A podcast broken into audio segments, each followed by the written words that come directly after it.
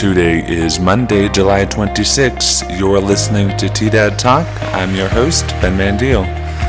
Today's podcast is sponsored by the Trinidad Triggers, Trinidad's independent baseball team. Home games this week include Thursday, Friday, and Saturday starting at 6:05 p.m. Find tickets at the gates of Central Park or online at trinidadtriggers.com.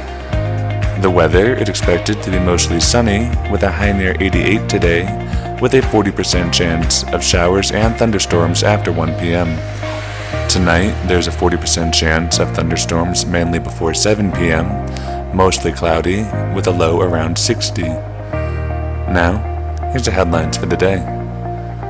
TSD1 approved a new capstone project for at risk students at its meeting last Wednesday. The vote was unanimous. The Capstone Project allows students at risk of not graduating to fulfill requirements laid out by the district. The project is expected to be offered this school year. A facelift is in store for the Carnegie Public Library. A local landscaper, Western Rain, will complete landscaping work on all sides of the library.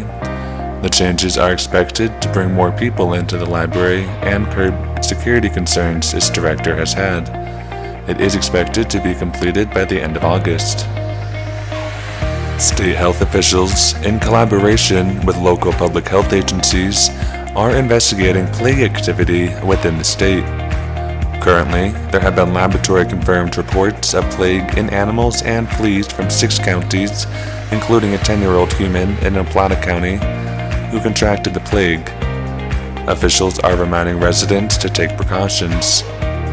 State health officials released health guidelines for the return of students to their classrooms.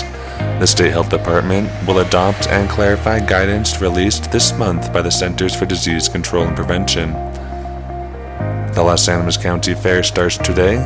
Find the full schedule in today's fine print of the Chronicle News.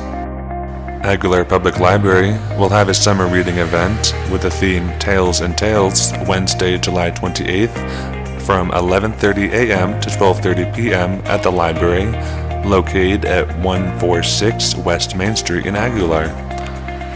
That's the news for Monday, July 26. Tune back in tomorrow for more news impacting Las Animas County and Colfax County, New Mexico.